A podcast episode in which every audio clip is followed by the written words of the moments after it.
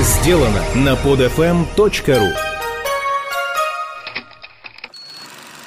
Посмотрим. Новости киноиндустрии и обзоры новинок проката. Здравствуйте, уважаемые любители кино. Как вы наверняка уже догадались, это очередной выпуск киноподкаста «Посмотрим». Прямо по курсу новости кино и, конечно же, обзор новинок кинопроката этой недели. Новости одной строкой. Американская киноакадемия огласила список из 15 фильмов, которые могут претендовать на «Оскар» в категории «Лучшие спецэффекты».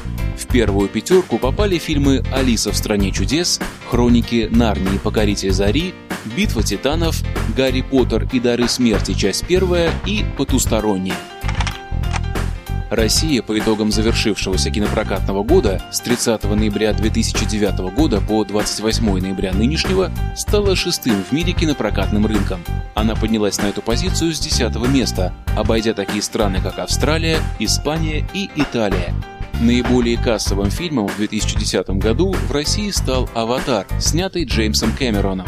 Причем до 76% сборов было обеспечено его 3D и IMAX показами бывший Союз мультфильм, а ныне Федеральное государственное унитарное предприятие Объединенная государственная киноколлекция, и название, займется созданием интернет-портала для трансляции документальных фильмов.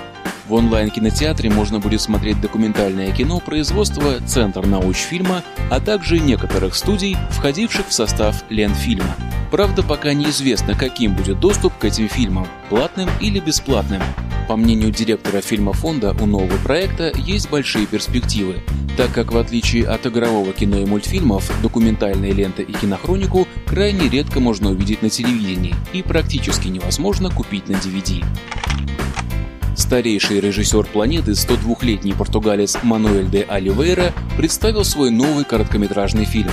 По словам автора, секрет его творческого долголетия в том, что, несмотря на возраст, нужно всю жизнь вертеться до последнего момента. За свою 80-летнюю карьеру Оливейра снял около 50 полнометражных фильмов, а его последняя на сегодняшний день полнометражная работа, лента «Странный случай с Анжеликой», был представлен зрителям на Канском фестивале в мае этого года. Скоро на экранах. В кинопрокат на этой неделе выходит небольшое количество фильмов, но каждый из них, безусловно, достоин внимания. Откроет наш кинообзор мультфильм «Иллюзионист» режиссера Сильвена Шаме. Действие мультфильма разворачивается в конце 50-х годов в Шотландии, куда французский фокусник-иллюзионист отправляется на поиски благодарной публики. В одной из деревень он встречает юную девушку Элис, которая считает фокусы иллюзиониста настоящей магией. Окунуться в мир волшебства и узнать о том, чем закончится эта история, можно в кинотеатрах с 16 декабря. Продолжает наш обзор фильм «Норвежский лес». Это экранизация одноименного романа известного писателя Харуки Мураками. Для тех, кто не знаком с творчеством этого автора, заметим, что никаких норвежских лесов в фильме не будет. Название книги и фильма связано с песней «Норвежский лес» группы «Битлз», которая вызвала у главного героя ряд воспоминаний и заставила его мысленно перенестись в юность, когда он, будучи студентом, тяжело переживал смерть своего лучшего друга, совершившего самоубийство. Но и в завершении обзора киноновинок этой недели немного позитива. События новогодней комедии «Елки» от создателей ленты «Ирония судьбы. Продолжение» происходит в 11 городах России. А началось все с того, что воспитанница калининградского детдома Варя опрометчиво заявляет, что ее папа – президент России.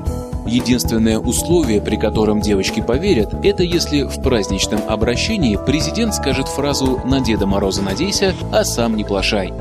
Главные роли в фильме исполнили Артур Смольянинов, Сергей Гармаш, Вера Брежнева, Сергей Светлаков и Иван Ургант. На этом сегодняшний выпуск киноподкаста «Посмотрим» завершен. Следующая порция новостей из мира кино и обзор новинок кинопроката ровно через неделю. Всем пока!